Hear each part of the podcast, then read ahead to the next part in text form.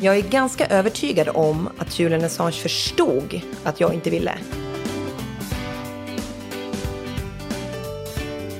Jag eh, vet inte om du behöver någon närmare presentation, men det jag har läst till mig och det jag vet sedan tidigare, det är ju att du eh, en gång i tiden jobbade för eh, Tro och solidaritet, det som tidigare hette Broderskapsrörelsen, mm. som pressek pressekreterare. Och eh, sen är du diakon i Ekumeniakyrkan. Ja. Men det som du kanske är mest känd för ändå, eh, på gott och ont, jag vet inte vad du har för inställning till det, det är ju eh, Julian Assange. Ja, som vi naturligtvis ska komma tillbaka till så småningom. Jag tänkte börja med, för att jag, jag har ju läst din bok som heter I skuggan av Assange, som jag verkligen rekommenderar. Den är otroligt välskriven och det som är imponerande med den, tycker jag, bland annat, det är ju att den är så välbalanserad. Du har säkert hört det här tidigare också, när du har fått beröm för det här, men jag tycker att den är det känns verkligen som om du anstränger dig för att ge en så informativ och så gott det går objektiv bild som möjligt av det som har hänt. Men vi kan komma tillbaka till det. Det var jag tycker. Jag, jag läste verkligen med jättestor behållning. Men det som jag inte tror att du nämnde i boken, eh, jag är lite osäker på det, men det jag är ju alltid lite nyfiken rent sådär personligt, hur man, varför man hamnar där man gör i livet. Vilket val, vilka val man gör yrkesmässigt och jobbmässigt och så vidare. Jag brottas ju själv med det fortfarande i mångt och mycket. Men det jag tänkte höra med dig, det är ju det här med religion, mm. diakon eh, och så vidare. Eh, växte du upp i ett religiöst hem, skulle jag säga? Eller var kom det här med religionen? Ja, nej, det gjorde jag verkligen inte. Min mamma är superateist eh, och tycker att det är dumt med religion. Och min mormor är så här, också, det kom väl mycket från henne, gammal socialdemokratisk eh, familj. Så mormors föräldrar var statare och tyckte att kyrkan var en del av makten som man skulle bekämpa. Så. Okay. Och mamma var också ateist. Man föds, man lever och man dör och så är det inget mer med det, sa min mormor. Ja. Eh, och min pappa kommer ju från en, en familj som har varit anknutna till kyrkan och min farmor var ju troende, men det är ju ingen som har varit någon religiös eh, liksom aktiva på något särskilt sätt eller sådär. Men jag var med på barn ungdomsläger i, med Metodistkyrkan när jag var liten. Och sen har jag, jag var aktiv där och var ledare i, i många år innan jag insåg faktiskt via mitt engagemang i Socialdemokraterna att en del av den övertygelse som jag har kring exempelvis alla människors lika värde, det är egentligen mer än politik. Det är någonting som är djupare, något som inte går att kompromissa med. Mm. Uh, och som jag bäst har hittat ett språk för att beskriva inom, inom den kristna tron. Mm. Så det har hjälpt mig väldigt mycket att, att, förstå att det finns väldigt många andra som beskriver sin tro, liksom sin, det som från början var en politisk övertygelse med, i religiösa termer. Många som är, har varit engagerade med mig i politiken som kristna politiker har ju egentligen börjat tvärtom. Man har börjat i kyrkan och sen har man insett att men det här leder till att jag också behöver ta ett samhällsansvar. Att, att Gud uppmanar mig till att göra skillnad i världen som det är nu och så får man gå in i, i, i politiken som en helt annat verktyg, en helt annat, det är liksom, om det profetiska är att mm, ha ett mål med var, vart vi ska någonstans så är det politiska mer det handfasta hantverket. Hur kommer vi dit med kompromisser och så, där, där det profetiska är mindre kompromissbart på något sätt. Alla människor är lika mycket värda, vi kan inte bevisa det eller motbevisa det med vetenskap, utan det är någonting som, som för mig kommer från Gud och därför är, är fast. Hur då kommer från Gud? Jag menar att det är, det är liksom ett budskap som är... Jag tror att Gud pratar med oss genom vårt egna samvete till exempel. Och det skulle man kunna kalla för Guds röst. Eller, eller genom traditionen beskriver en del det som att vissa idéer överlever genom seklerna i, i de heliga skrifterna, men också på massor av andra ställen eh, där, där alla, allas lika värde eller att, eh, att vi, vi ska ha ett jämlikt samhälle till exempel. En sån idé som jag, som jag tror på och som jag tror är ett, ett budskap från Gud. Um, skulle du säga att en person som är ateist, som din mamma till exempel, mm. och som väldigt många andra är också för den delen, att en sån person som avvisar religion och som avvisar eh, hela det här budskapet mm. eh, kan vara lika empatisk, lika engagerad, ha samma, eh, ja, samma engagemang som en som är eh, kristen eller troende. Ja, men självklart. Alltså, det vet jag ju. Det är ju många människor som är, kallar sig kristna som inte är särskilt empatiska överhuvudtaget. Och tvärtom, alltså bland de som jag arbetar med, med politiskt är det ju väldigt mycket människor som är som kommer från andra trosinriktningar eller som inte har någon uppfattning om, om Gud alls. Så det, det beror ju inte på det. Men mm. det jag har sett är väl att det är svårare att förklara var det kommer ifrån. Ofta behöver vi ju inte det, men när det ställs på sin spets och vi börjar kompromissa eh, och diskutera allt från rasbiologi till, till eh, men, migrationspolitik eller vad det nu kan vara, så är det svårare att stå kvar vid det. I så här, men varför ska vi inte vara korrupta till exempel? Att, att det finns en gud som, som ser oss och som, som, kom, som har liksom en rättesnöre. Så. Men det går att, Men, vara, lika, det går att vara med andra ord lika moralisk och etisk, ha en samma etiska kompass även om man är ateist? Ja, det är klart. Och det mm. finns ju massa människor som hävdar att, att uh, de har Gud som grund att stå på när de uh, behandlar andra människor dåligt. Så det, det kan ju vara tvärtom också. Att, att du liksom, mm. du, hur du beskriver din Gud har ju inte att göra med, med Gud mm. ofta. Alltså det är din egen, att Gud blir ett slags maktmedel. Mm. Och som med alla maktmedel så kan det missbrukas. Mm. Eh, och det är ju en, en väldigt stor uppgift, tycker jag, för troende människor att se till att, att, de, att Gud inte kapas av, av, av både inom en själv och med andra människor mm. för syften som är egoistiska eller, eller destruktiva på olika sätt. Och det där är en balansgång. Liksom. Det är inte att du kallar dig för någonting eller att du läser en viss bok eller att du har en viss liksom, religion eller så. Det är inte alls avgörande. Det finns mycket större eh, åsiktsöverensstämmelse mellan religionerna än inom varje religion. Mm. Visst. Ja, men det där är jätteintressant. En, en sak som slår mig, när, för du var inne lite på att det har det, det kyrkliga arbetet, så att säga, den kyrkliga delen och sen finns det den politiska delen. Mm. Men i Sverige, Svenska kyrkan, den är ju väldigt politiserad, skulle du inte säga det? Eh, nej, det skulle jag inte säga. Nej, men det skulle jag faktiskt inte säga. Alltså, religion är ju politiserad över hela världen. Som sagt, att man använder att politiserad religion tolkar jag som att man använder religion för politiska maktsyften. Inte att man pratar om politiska frågor, för att religionen, om, om du tittar på men Jesus, så var ju Jesus ganska politiserad och, och hade uppfattningar om, om hur man behandlade människor i dåtidens samhälle. Det som det var ju det som gjorde att han blev avrättad i slutändan för att man tyckte att han la sig i de världsliga frågorna som inte var hans sak, som religiösa makthavare eller världsliga makthavare ville bestämma om utan att man kom in med moraliska frågor eller, eller lyfte upp människovärdet, mm. krävde att kvinnor skulle bli lika behandlade eller att man skulle behandla flyktingar som, som infödda till exempel. Eh, vilket är exakt samma saker som kyrkan kräver idag, som jag ser det många men, gånger. Men det här, är inte detta ett problem med tanke på att Svenska kyrkan tappar massor med medlemmar. Det finns ett utbrett missnöje kan man ändå säga. Mm. Eh, som, eh, som består, många har ju lämnat Svenska kyrkan därför att man upplever den som en, inte bara politiserad kyrka, utan en väldigt med en väldigt bestämd politisk inriktning. Vissa talar ju om en vänsterkyrka, så att säga, mm. som ända från 68-tiden. Och att man just tar så bestämd ställning i migrationsfrågan till exempel, i olika andra frågor, nu senast med Mellanöstern, eh, Mellanösternkonflikten, att detta har gjort att väldigt, väldigt många har tagit avstånd och gått ur. Är inte det ett problem, tycker du ändå?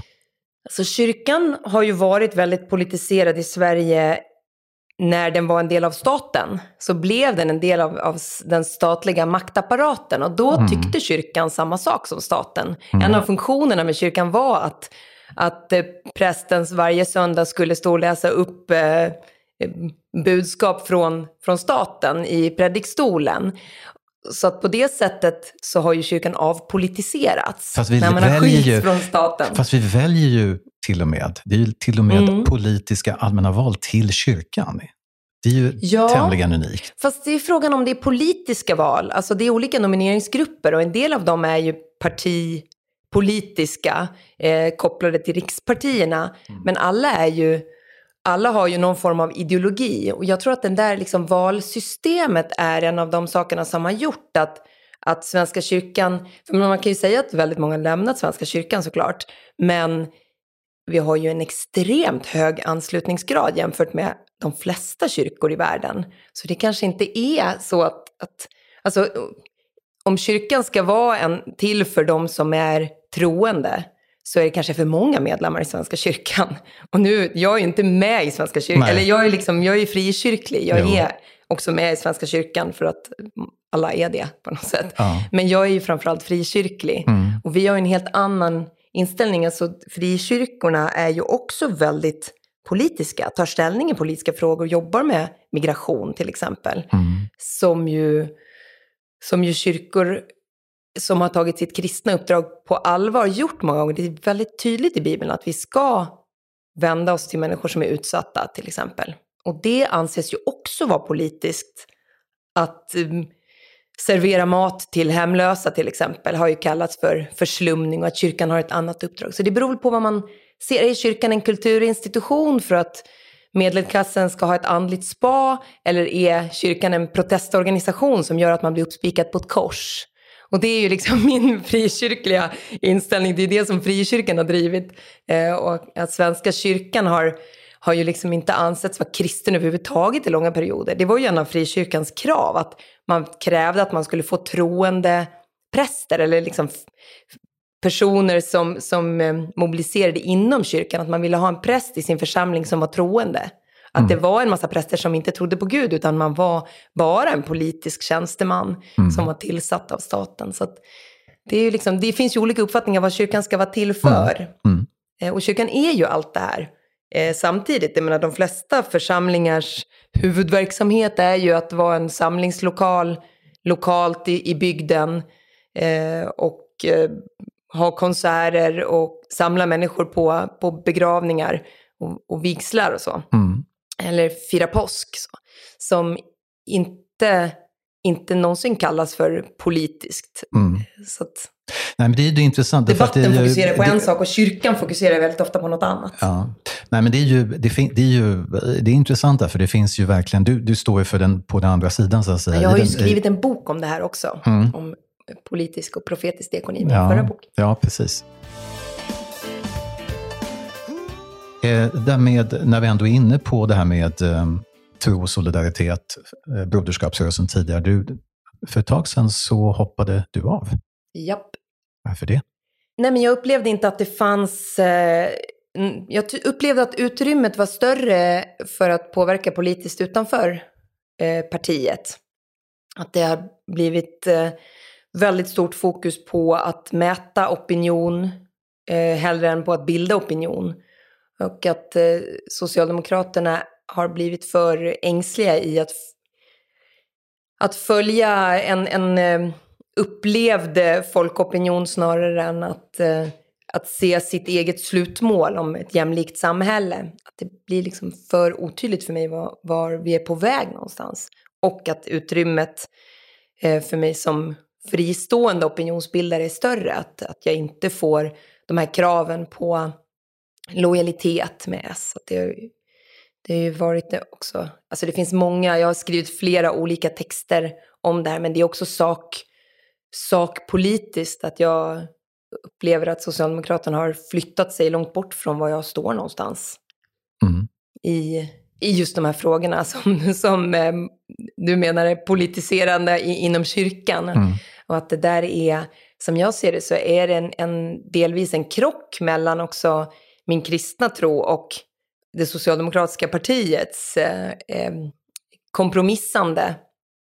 Och det kanske måste vara så att, att eh, när samhället flyttar sig, att partiet flyttar sig, men, men jag, eh, jag har fortfarande hoppet att vi ska kunna ha ett sammanhängande samhälle där vi, där vi kan inkludera människor som kommer från andra ställen i samhällsgemenskapen. Är du, är du fortfarande socialdemokrat, skulle du säga? Ja, det kommer jag nog alltid att vara, mm. rent ideologiskt. Mm. Men är inte detta ett, skulle du säga att det här är ett allmänt problem, att oavsett vilket parti vi talar om nu egentligen, att det under senaste, och det här är ju ytterst sett en demokratifråga naturligtvis, att, att partierna har eh, de etablerade partierna har fjärmat sig från väljarna? Att det har blivit ett större, större gap, så att säga? Ja, inte, alltså, kanske inte från väljarna, men från sina väljare. Om du förstår skillnaden. Alltså mm. att det finns en, en uh, idé om att man ska tilltala någon slags mitt och allmän opinion. Medan idén med partierna från början var ju att man skulle tycka olika mm. utifrån att man skulle be bevaka olika målgruppers intressen. Där Socialdemokraternas målgrupp ju var de mest utsatta i samhället, arbetarna, de som hade minst pengar, de som hade eh, osäkra anställningsförhållanden och så. Och Socialdemokraterna har utvecklats till att, att ganska mycket missa den delen av befolkningen. Alltså vi har ju fått en väldigt stor medelklass. Mm. Eh, att Socialdemokraterna har följt den klassen snarare än att se en framväxande, väldigt utsatt klass. Både glesbygden och eh, i förorterna. Och där många kommer från andra länder, men absolut inte alla. Men att man har på något sätt missat både personer som eh, som ligger eh, mer vänsterut, eller vad man ska säga, och personer som nu röstar på, på Sverigedemokraterna. Och att jag tror att det är en del av samma symptom, att man, att man missar den, den eh, ekonomiska dimensionen av det som man tidigare varit väldigt bra på. Varför är det så många som röstar på kanske upp till 20 procent eller sympatiserar med Sverigedemokraterna, tror du? Om jag ska vara ärlig så tror jag att det är för att de har en, en eh, samhällsvision som är ganska tydlig. De beskriver ett, ett bättre samhälle framåt och de har en vision om, om inte bara hur det ska se ut utan också hur vi ska komma dit. Och hur vi ska komma dit är genom att göra oss av med en del av befolkningen som är alla som kommer från andra länder. Vi ska stänga gränser, vi ska kasta ut folk. Eh, och den, det går ju inte. Liksom. Det är ju väldigt många människor som inte kommer att kunna flytta härifrån. Så det är liksom en det hänger ihop på så sätt att man säger samma sak väldigt många gånger och man har den här ändå väldigt positiva synen på att allt kommer kunna bli bra, eh, vi kommer kunna höja pensioner, vi kommer kunna göra det här och det här. Men, men när man synar det så hänger det ju liksom inte riktigt ihop. Till skillnad från den samhällsvision som jag menar att Socialdemokraterna skulle kunna haft, som jag inte tycker att man, att man liksom marknadsför, eller Liberalerna är ett annat sånt jättebra exempel. De skulle också kunna ha, alltså deras samhällsvision har ju också varit superstark med individuell frihet så, och eh, lika behandling så kommer vi kunna ta mm. oss eh, hitåt. Men att man också har fallit i den här fällan att dela upp människor istället för att liksom, prata om sin egen samhällsvision så pratar man mer om man, man accepterar delar av Sverigedemokraternas samhällsvision. Men, men egentligen, om, om, om man handen på hjärtat, det är ju så här att om vi nu kommer in på det här med migrationspolitik och, och, och integrationspolitik och så vidare, som ju är en het och kommer förbli en het fråga. Med all sannolikhet en av huvudfrågorna i valet. Det är väl en, ingen djärv gissning direkt. Där har ju SD plockat väldigt många poäng. Mm. Är det inte plats för betydligt större självkritik från Socialdemokraternas sida, socialdemokratiska regeringens sida, med tanke på hur det står till i Sverige? Ja, alltså det de gör nu är ju att, att göra den här liksom väldigt ytliga självkritiken och att säga ja, men vi har inte varit tillräckligt hårda och vi har inte stängt gränser tillräckligt mycket och vi har inte kastat tillräckligt mycket skit på, på invandrare och, och att man nu pratar på ett sätt som, som på något sätt förklarar liksom våldsbrott med invandring och så, vilket ju inte riktigt stämmer. Men det blir ju som en sanning när så många partier på något sätt tror att, att vi ska acceptera den här verklighetsbeskrivningen.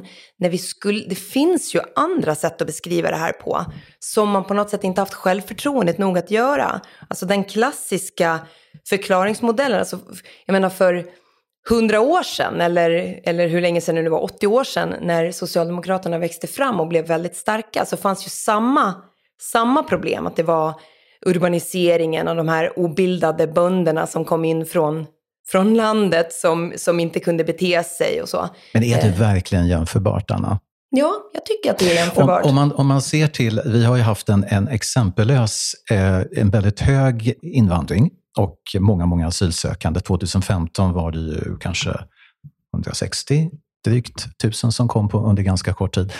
Och tittar man på befolkningen i städer som Malmö till exempel, där är ju nu 45 procent, tror jag, födda av utländska, alltså inte ens föräldrar som är födda i Sverige. Att, på kort, att ett land på kort tid demografiskt genomgår sådana stora förändringar, ställer inte det till problemen då? gängskjutningar och så vidare och allt vad det här innebär. Det var ju väldigt hög eh, andel av befolkningen i städerna som kom från landet. Man påstod att de odlade potatis i parketten. Det var väldigt mycket slagsmål i de utsatta områdena. Liksom, historien upprepar sig ju i hög utsträckning. Det är klart att vi hade mått bättre av att ha mindre segregation och mindre mindre... Eh, liksom, Men förnedringsrån och gängskjutningar och så vidare, det var väl ändå inte bönder som odlade potatis i parketten som stod för? Nej, men det var väldigt mycket våld. Det var knivvåld och så. Mm. Så det där är liksom ett sätt att... För jag menar, det som hände med... Vi hade väldigt hög migration från diktaturen i Latinamerika eller efter Jugoslavienkriget. De människorna som kom då har ju integrerats i väldigt hög utsträckning. Bosnier är väldigt, har blivit väldigt välutbildade. Det har Men varför gått har bra de blivit, med... Varför har de blivit det? Varför integrerades bosnierna bättre än, det som, än de som kommer från, låt säga Mellanöstern? Jag tror att det finns flera faktorer. Dels att de kom tid, alltså tidigare. Nu har det ju kommit fler personer. Det tar ju ett tag att etablera sig såklart. Men också på grund av liksom, vilka attityder har vi till människor från andra länder? Får de chansen överhuvudtaget? Eller får de inte det? Alltså, mm. Att lösa integrationsproblem med diskriminering är ju som att skjuta sig själv i foten för att bli bättre på att springa. Liksom. Mm. Det är ju inte särskilt smart att, att inte ge folk chansen. Eh, för att väldigt mycket av den politik som, som påstår sig ta integrationsproblem på allvar visar sig ju få negativa effekter för integrationen.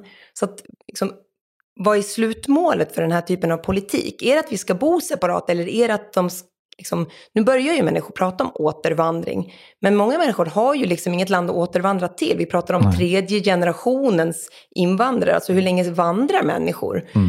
Och då blir ju frågan, är det verkligen en migrationsfråga eller är det bara vanlig gammal rasism? Mm.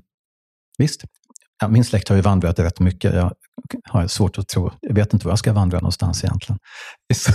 Nej, men visst, och det är också där, den här men, rasismen men, får ju liksom inte bara effekter men, för folk från Mellanöstern. Ja. Det ligger ju liksom en antisemitisk idé i botten, att det är judar som importerar. Och, alltså om man läser vad de skriver på många av de här forumen så ja, är det ju helt galna Ja, det, där, teorier, det, är en liksom. det här eh, replacement, ja, precis, folkutbytes, eh, just det. Ehm, det där är också en intressant sak med konspirationsteorier. Om man väl anammat en konspirationsteori så är steget väldigt kort att anamma en till. Mm. Det är ganska intressant det där. Så att, så att eh, om, visst, om, om man och hur inte... skiljer vi ut en konspirationsteori från legitim politisk kritik? Ja. Det är liksom, det är en glidande min, ta, min tanke med bosnierna, det var lite försåtligt där från min sida, det var, det var ju att, att, att bosnier och östeuropeer, eh, de, de, de eh, var ju, hade en annan utbildningsnivå, och de var mycket lättare att integrera på den tiden när det också var annorlunda i, i samhället på andra vis, som du var inne på naturligtvis. Medan mm. väldigt många av de som kommer nu har väldigt låg utbildning, vissa kanske inte har någon utbildning alls och så vidare. Och då blir det naturligtvis mycket, mycket svårare att integrera dem. Det var det som var lite grann mm. låg i min, i men min visst, fråga. Men bosnier är också muslimer och det är ju väldigt mycket snack om att det är islam som är problemet och att det är för kulturellt och olikt och så vidare. Mm. Och att, mm. att man pratade inte ens om Alltså jag förstod inte ens förrän för några år sedan att alla bosnier är muslimer. Eh, ja, det, men det är, det är väl islam light, är inte det? Alltså de, ja, det, men det, var, det, var väldigt... man ser det, det är väl många från andra länder som, som också är islam light eller som inte ens är muslimer Ja. överhuvudtaget men som i statistiken räknas som muslimer. Ja, och det där tror jag är ett stort misstag, att man tror att det är en sån homogen eh, grupp. Ja, det här med. Det finns ju alla, möj- från bergen i... det finns alla liksom. möjliga inriktningar. Du nämnde på, vi, vi kom, det här kommer vi naturligtvis inte runt Anna, det, det som jag tänker ta upp nu. Du var lite grann tangerade det och det var eh, just det här med eh, antisemitism.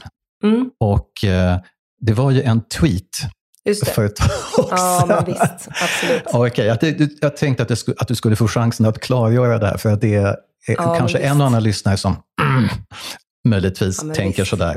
Eh, och det som Eh, började med, eh, det var väl att någon twittrade, de flesta, och nu citerar jag, ehm, de flesta krig i Mellanöstern har kommit till på grund av Israel-lobbyn. Att sprida demokrati har bara varit en undanflykt. Slut på citat. Och då svarar du, ja, och Israel verkar vara en proxy där Europa skickade judar som front slash kanonmat för fortsatt kolonisation. Slut på citat. Mm. Ja, men precis. Vad menade du med det? Ja, nej men det här var ju ett dåligt formulerat på många olika sätt. Det var också så att den här tweeten låg ju uppe i ungefär 15 minuter innan jag raderade den. Så att det var ju att den spreds, det kändes ju väldigt så typiskt att det är som att jag har en bevakning på mig att man gärna vill sätta dit mig för antisemitism. Jag tänker Mm. att det där ligger liksom i botten. För det här är ju en, en alla som jag känner som har arbetat för för liberala migrationslagar eller för palestiniers rättigheter eller så, blir ju anklagade för antisemitism förr eller senare på något sätt.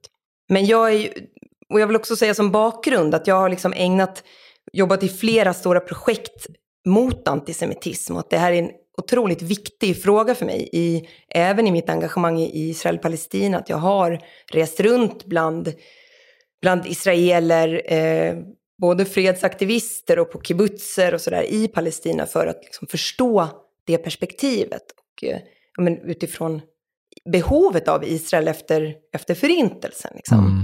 Att ett folk utan ett land blir väldigt sårbara och utsatta. Så, så det har ju varit, liksom, hela Israel-projektet är väldigt, har ju varit väldigt viktigt. Så det jag menade här var att det som för palestinierna upplevs som en kolonisation, alltså den europeiska kolonisationen som fanns tidigare, var som att den aldrig upphörde när, man, när Israel bildades. Så att med stöd från Europa har också Israel kunnat begå folkrättsbrott som är ganska omfattande. Och att det här är, det är någonting som vi behöver eh, förstå att det perspektivet finns från de människorna som blir utsatta och fördrivna från sina hem, som inte har rätt att återvända, som flyktingar, människor som fortfarande är, är statslösa på grund av den här, eh, på, den, på grund av den politik som försiggår. Men det är ju liksom inte, det är ju inte det judiska, det har ingenting med det judiska folket att göra. Det har ingenting med, med behovet av Israel att göra.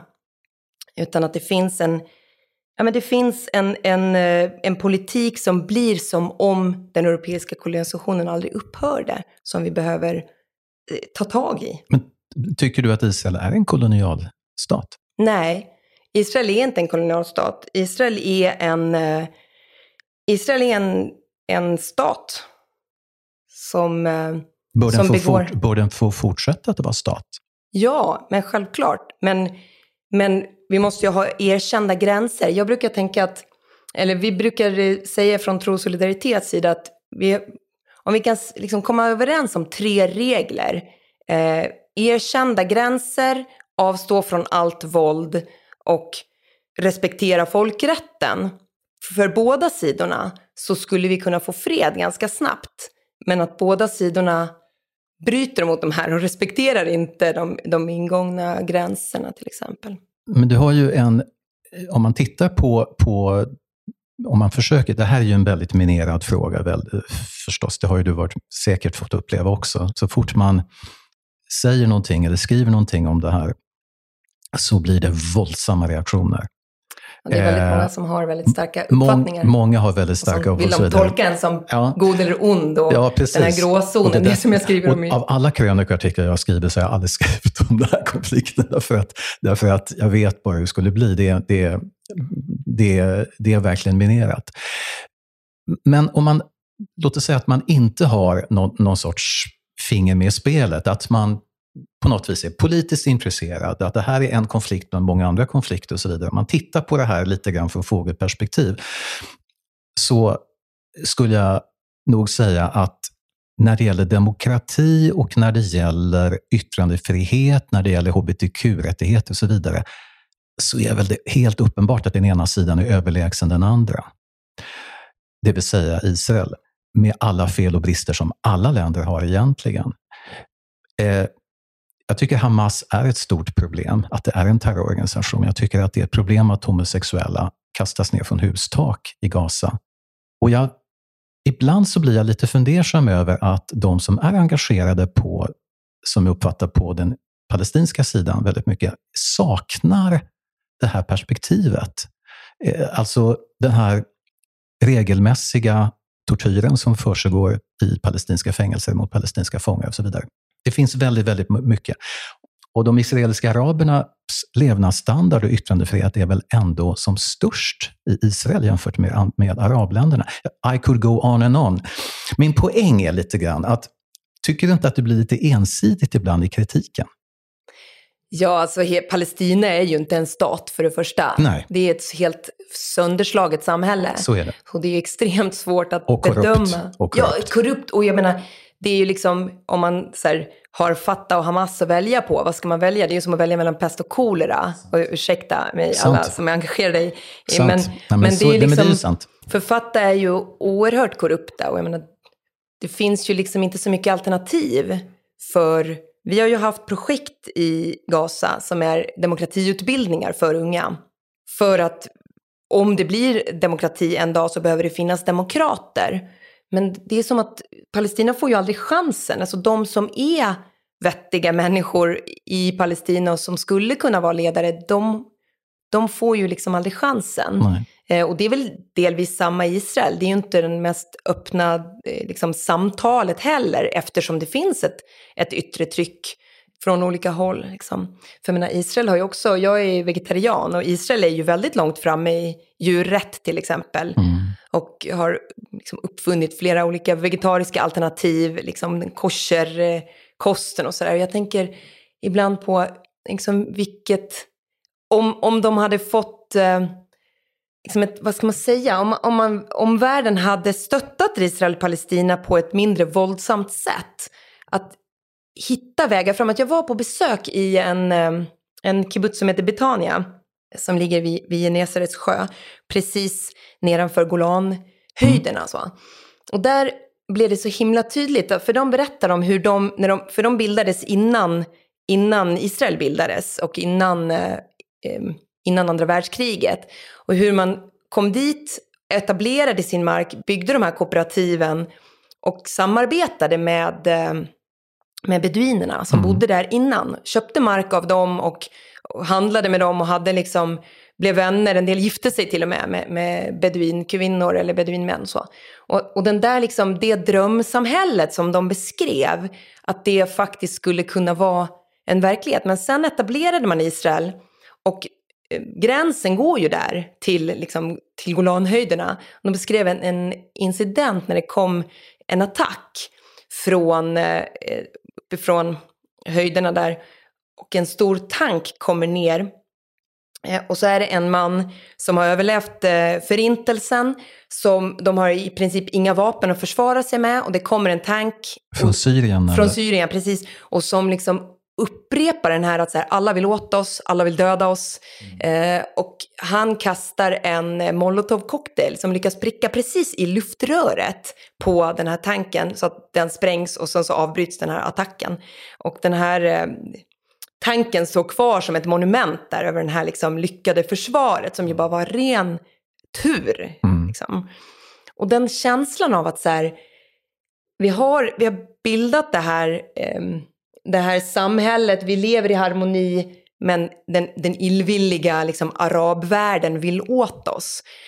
Den lever man ju med på något sätt dagligen i Israel.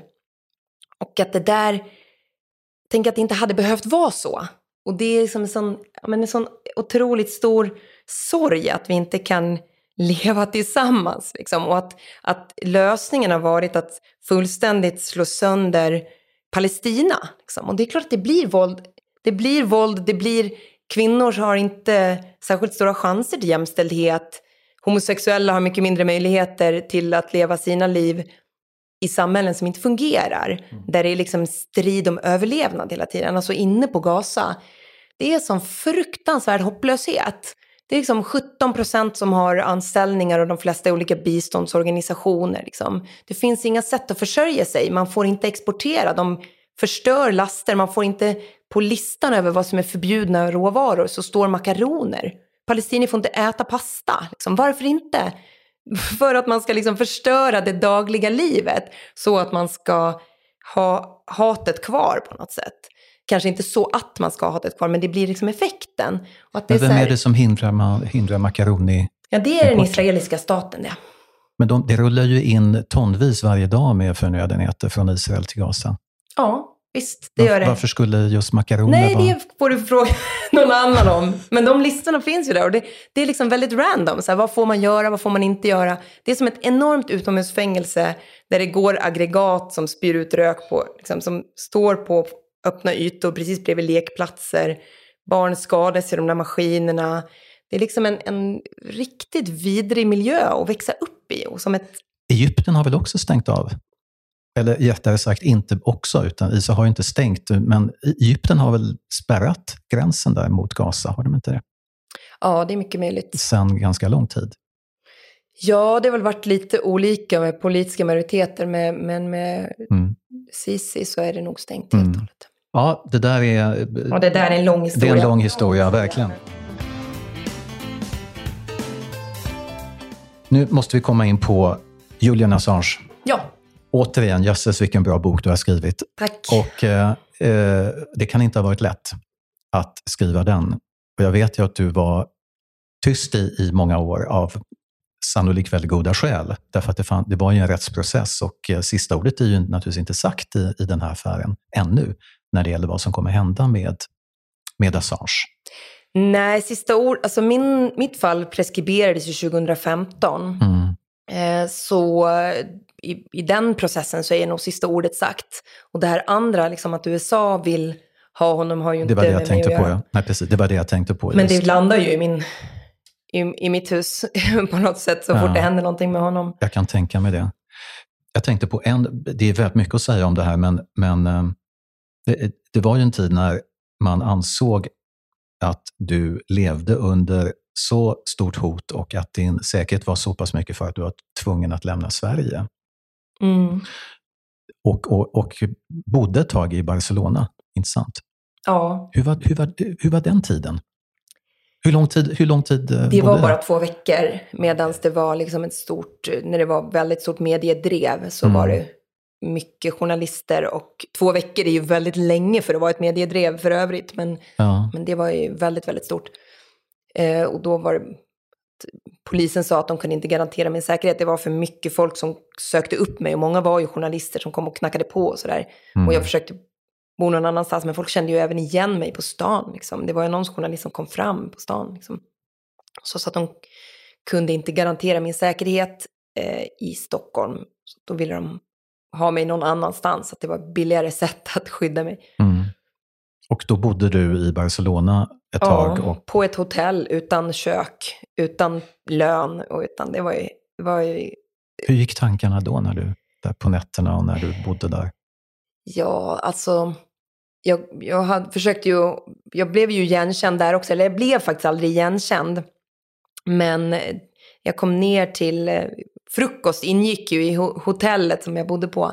Så kom jag ner till frukostmatsalen en morgon och då satt en man och läste en tidning med Julian Assange på framsidan och liksom nyheter i fallet.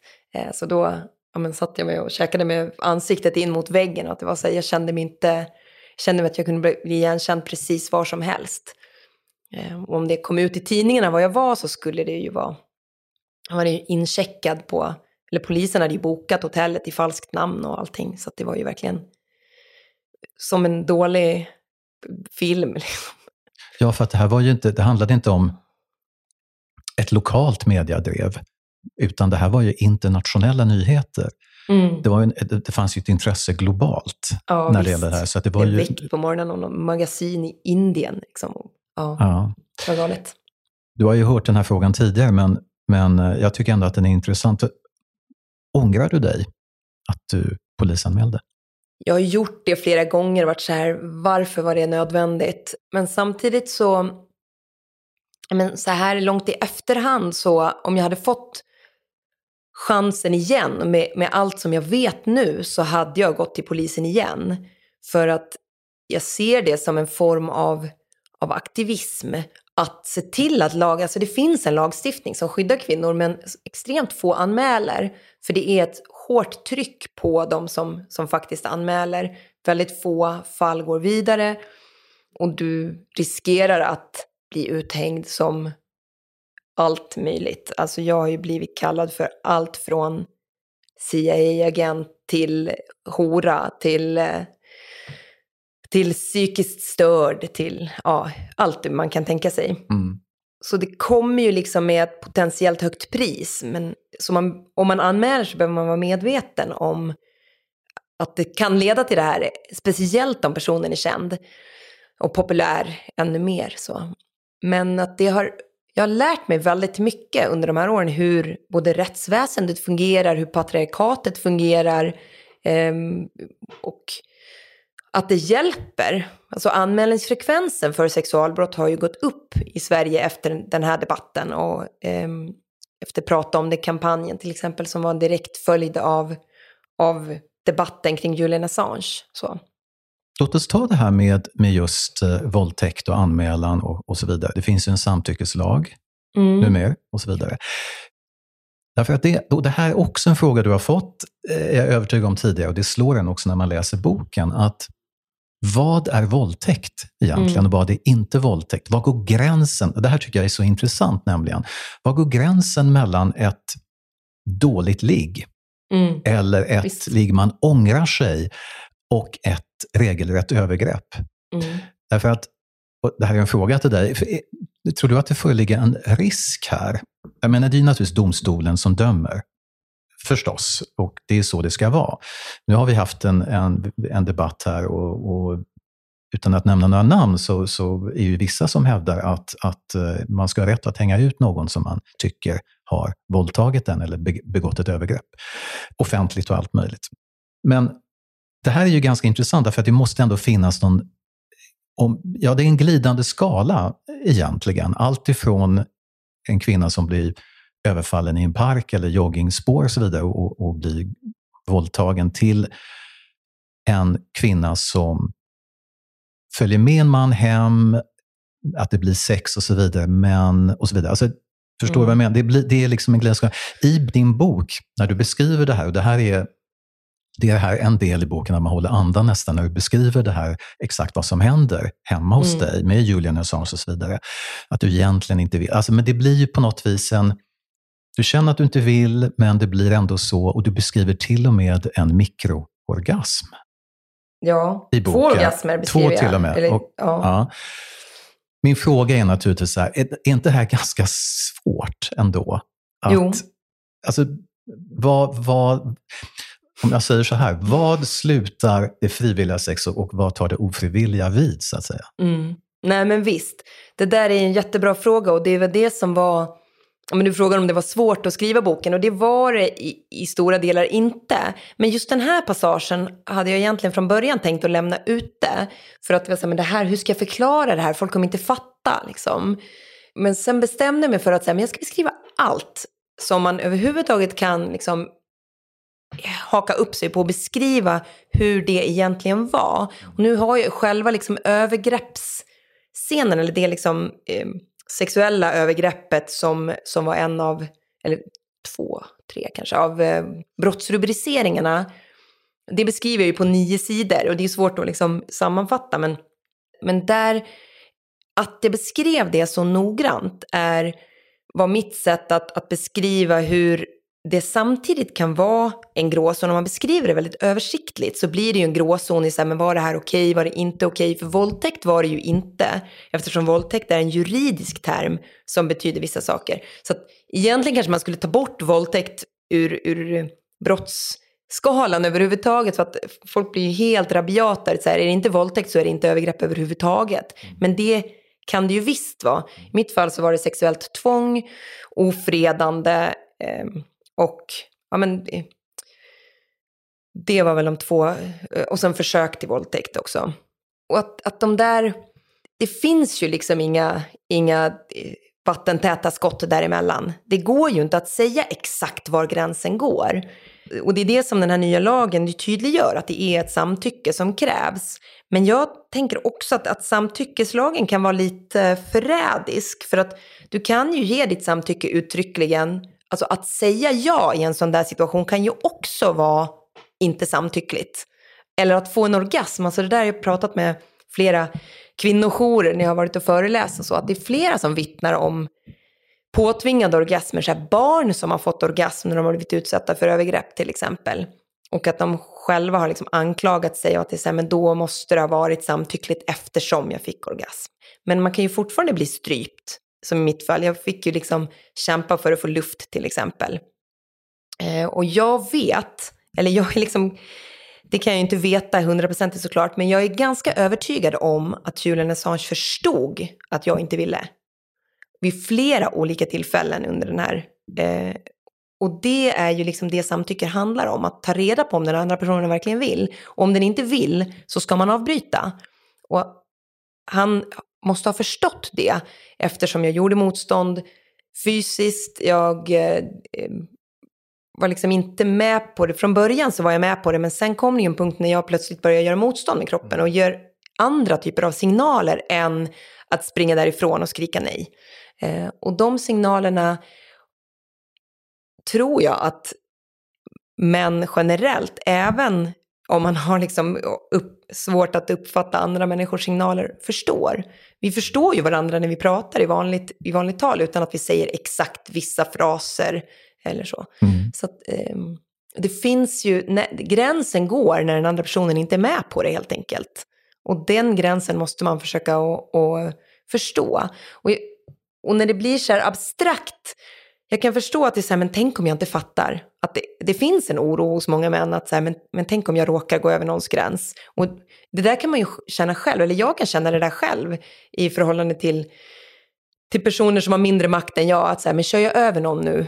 Så. Um, och, och, det där är ju någonting som det där är ju någonting som man måste utveckla men också väldigt ofta så tror jag det räcker långt att bara vara medveten om det och respektera den andra personen. För det är när man inte gör det som det väldigt lätt blir en övergreppssituation om man tycker att man har mer rättigheter än den andra. Eller man tycker att man har rätt att gå över den personens gränser, vilket man ju inte har enligt lagen. Mm. Jag tycker, jag tycker överhuvudtaget, rent generellt, har jag aldrig förstått mig på, det, alltså det, oavsett om vi talar om Assange nu eller inte överhuvudtaget, att, att, att den, den, det som är essensen och det som är det fantastiska i en sexuell upplevelse när man är tvåsyn, det är att den andra tycker om det, är med på det, att blir upphetsad, blir liksom, det är ju det allt hänger på. Och om den andra personen på något vis är avstängd, eller behöver inte ens vara att den inte vill, utan är avstängd och inte, liksom, det är ingen respons, då, mm. då faller ju precis allting. Då är det inte, vill man ju inte ha sex överhuvudtaget. Så att det är för mig så svårt att förstå att det är vissa män som inte riktigt kan eh, uppfatta de här signalerna. Eller det är inte en signaler, det är väldigt tydliga tecken kan mm. man tycka. Eh, för det är det som jag bland annat reagerar på när jag läser det här i din bok. Att han, att, vad fan håller han på med? Det är ju, det är ju så uppenbart. Ja, men det blir som en väldigt ojämlik, jag skriver det också i boken, att jag märker hur hans blick på mig förändras. Mm. Från det att vi tidigare under kvällen har varit jämlikar och diskuterat saker som vi båda varit intresserade av och har en kommunikation, så upphör den här kommunikationen. Och det där är ett, ett problem som jag, jag har läst flera, speciellt unga tjejer, att det finns föreställningar om hur sex ska vara, där det är på något sätt en one man show. Liksom. Där, där kvinnan ska vara mycket mer passiv och eh, mannen ska vara aktiv. Alltså det finns en massa mm. föreställningar om vad sex är och hur det ska vara som, som riskerar att skada kvinnor. I, ja, dessutom oftare, så tror jag... Men även män. Jag har ja, fått jättemycket meddelanden från män som har blivit utsatta på olika sätt. Ja, men jag tror också att det allt tyder på att män också idag, yngre män, har en, eh, de, har såna, de känner sådana prestationskrav. Mm. Så att de klarar inte av att ha sex, eller att, hur vet inte hur man ska närma sig en kvinna. Och, och, eh, och förskrivningen av eh, Viagra går ju upp i raketfart de senaste åren. Och det har naturligtvis inte att göra med plötsligt att, att det är så många yngre män som är fysiskt impotenta, utan det har allt att döma att göra med att de, de måste liksom ta till det för att, mm. som en sorts medel, något verktyg på något vis att kunna fullfölja ja, saker Det är jättetragiskt. Det kan ju också göra med det här i, ensidigheten, ja, att det är mannens visst. ansvar exakt, på något sätt exakt, att exakt. vara den aktiva och få upp den. Och, Just det. och det är ju fruktansvärt. Ja. Liksom, där. Och det är tydligt att, för att det har, jag har blivit anklagad många gånger för att vara liksom feminazi och att, att eh, liksom vara, ja men du förstår den här, du har säkert hört det mycket i ditt, eh, i ditt arbete, din research, liksom de här hemska kvinnorna som liksom sätter dit männen. Men jag tror att väldigt många män skulle tjäna på att ha mer jämlika relationer, alltså att ha en tydligare kommunikation. Eh, och det finns ju en, en växande sån mansrörelse också, där Ja, det händer ganska mycket. Det, jag skriver ju det i min bok, att eh, det här med mansrollen eh, överhuvudtaget och vad som händer nu socioekonomiskt, att mm. kvinnorna rycker om, börjar gå om männen och så vidare, vad det kommer leda till. Mm. Det vill säga allt fler välutbildade kvinnor har allt färre motsvarande män att välja bland. Och vad det, vad det kommer innebära och, och så vidare. Det är ju väldigt intressant. Och det, att det är en mansroll i förändring. Behöver den förändras? Ja, antagligen. Och, och vad, vad kommer det att föra med sig? Så att det här är ju ett... Ja, men det finns många olika dimensioner på, på det här. Och just det här som du är inne på, just hur förhållandet mellan män och kvinnor, mm. hur det här ska se ut och den här balansen överhuvudtaget. En, en sak som, eh, och vi ska avrunda här nu, eh, det, det får nog bli den sista frågan, men jag tänkte, du har ju sagt när det gäller boken att du hoppas att den här kommer att förändra attityder till sexuella övergrepp mm. och eh, våld och, och eh, förnekande av rättigheter för kvinnor, transpersoner, icke-binära och så vidare. På vilket sätt då? Eh, på vilket sätt eh, skulle du vilja, förutom med boken, skulle du vilja göra en insats här för att förändra attityderna? Ja, alltså det, eh, recensionen som kom i Dagens Nyheter hade rubriken eh, Ardins bok gör samtalet om sexuella övergrepp mindre rabiat. Och det där, jag har ju blivit tolkad väldigt ofta som rabiat. Allt från liksom rabiat antisemit till manshatare och så. Som är liksom så otroligt långt från sanningen på något sätt. Att det finns en sån vilja att, att tolka människor som som extrema, när det som jag egentligen försöker säga är precis tvärtom, att vi ska se båda sidor. Alltså den här att, att upprätta män och att se mindre allvarligt på sexuella övergrepp. Alltså inte mindre allvarligt som att vi inte diskuterar frågorna, mm. men att vi inte ska efterlysa nackskott, eller det här som du nämnde tidigare, offentliga skamstraff på något sätt, att man hänger ut sin förövare och så. Eh, som jag absolut kan förstå behovet av när vi har ett rättsväsende eller ett samhälle som på något sätt fördömer kvinnor mm. eh, i högre utsträckning, så, så, så finns det ett sånt behov. Men jag tror inte att det på något sätt är lösningen. Jag tror att kvinnor blir de som blir drabbade om vi har folktribunaler som avgör saker och inte rättssäkra institutioner så kommer de med minst makt att förlora mm, på det. Mm. Eh, så att en, en, ett annat samtal där vi faktiskt kan se vad är det som gör att övergrepp sker? Det är inte för att det är för att män är monster eller de här männen är monster. De är människor. Och vad är det i deras mänsklighet, vad är det i vårt samhälle som gör att, att vi hamnar i de här situationerna så ofta? Eh, för om vi inte förstår det och också då förstår inte bara samhällets utan våra egna roller i att, att se till att de här strukturerna upprätthålls så kan vi inte heller göra någonting åt dem. Mm. Om det bara är enstaka monster som vi måste stoppa, låsa in, så kommer strukturerna finnas kvar. Vi kan ju liksom klippa av varenda påkommen våldtäktsman.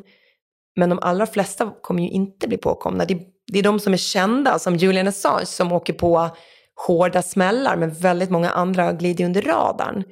För att det som de har gemensamt, väldigt många för sexualförövare är ju att de har ganska mycket makt.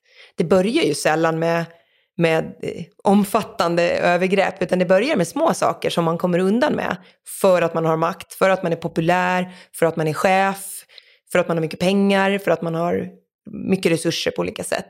Och så kommer man undan upp till, upp till väldigt höga nivåer och sen blir det ett, ett hårt fall för en del. Men de flesta kan ju hålla på. Mm. Så det är den här massan som, som vi behöver göra någonting åt. Och då måste vi prata på, på ett annat sätt och förstå att, att det kan vara personer som vi snackar med, som vi spelar bowling med, som är våra släktingar, som också är förövare. Eller att det är vi själva.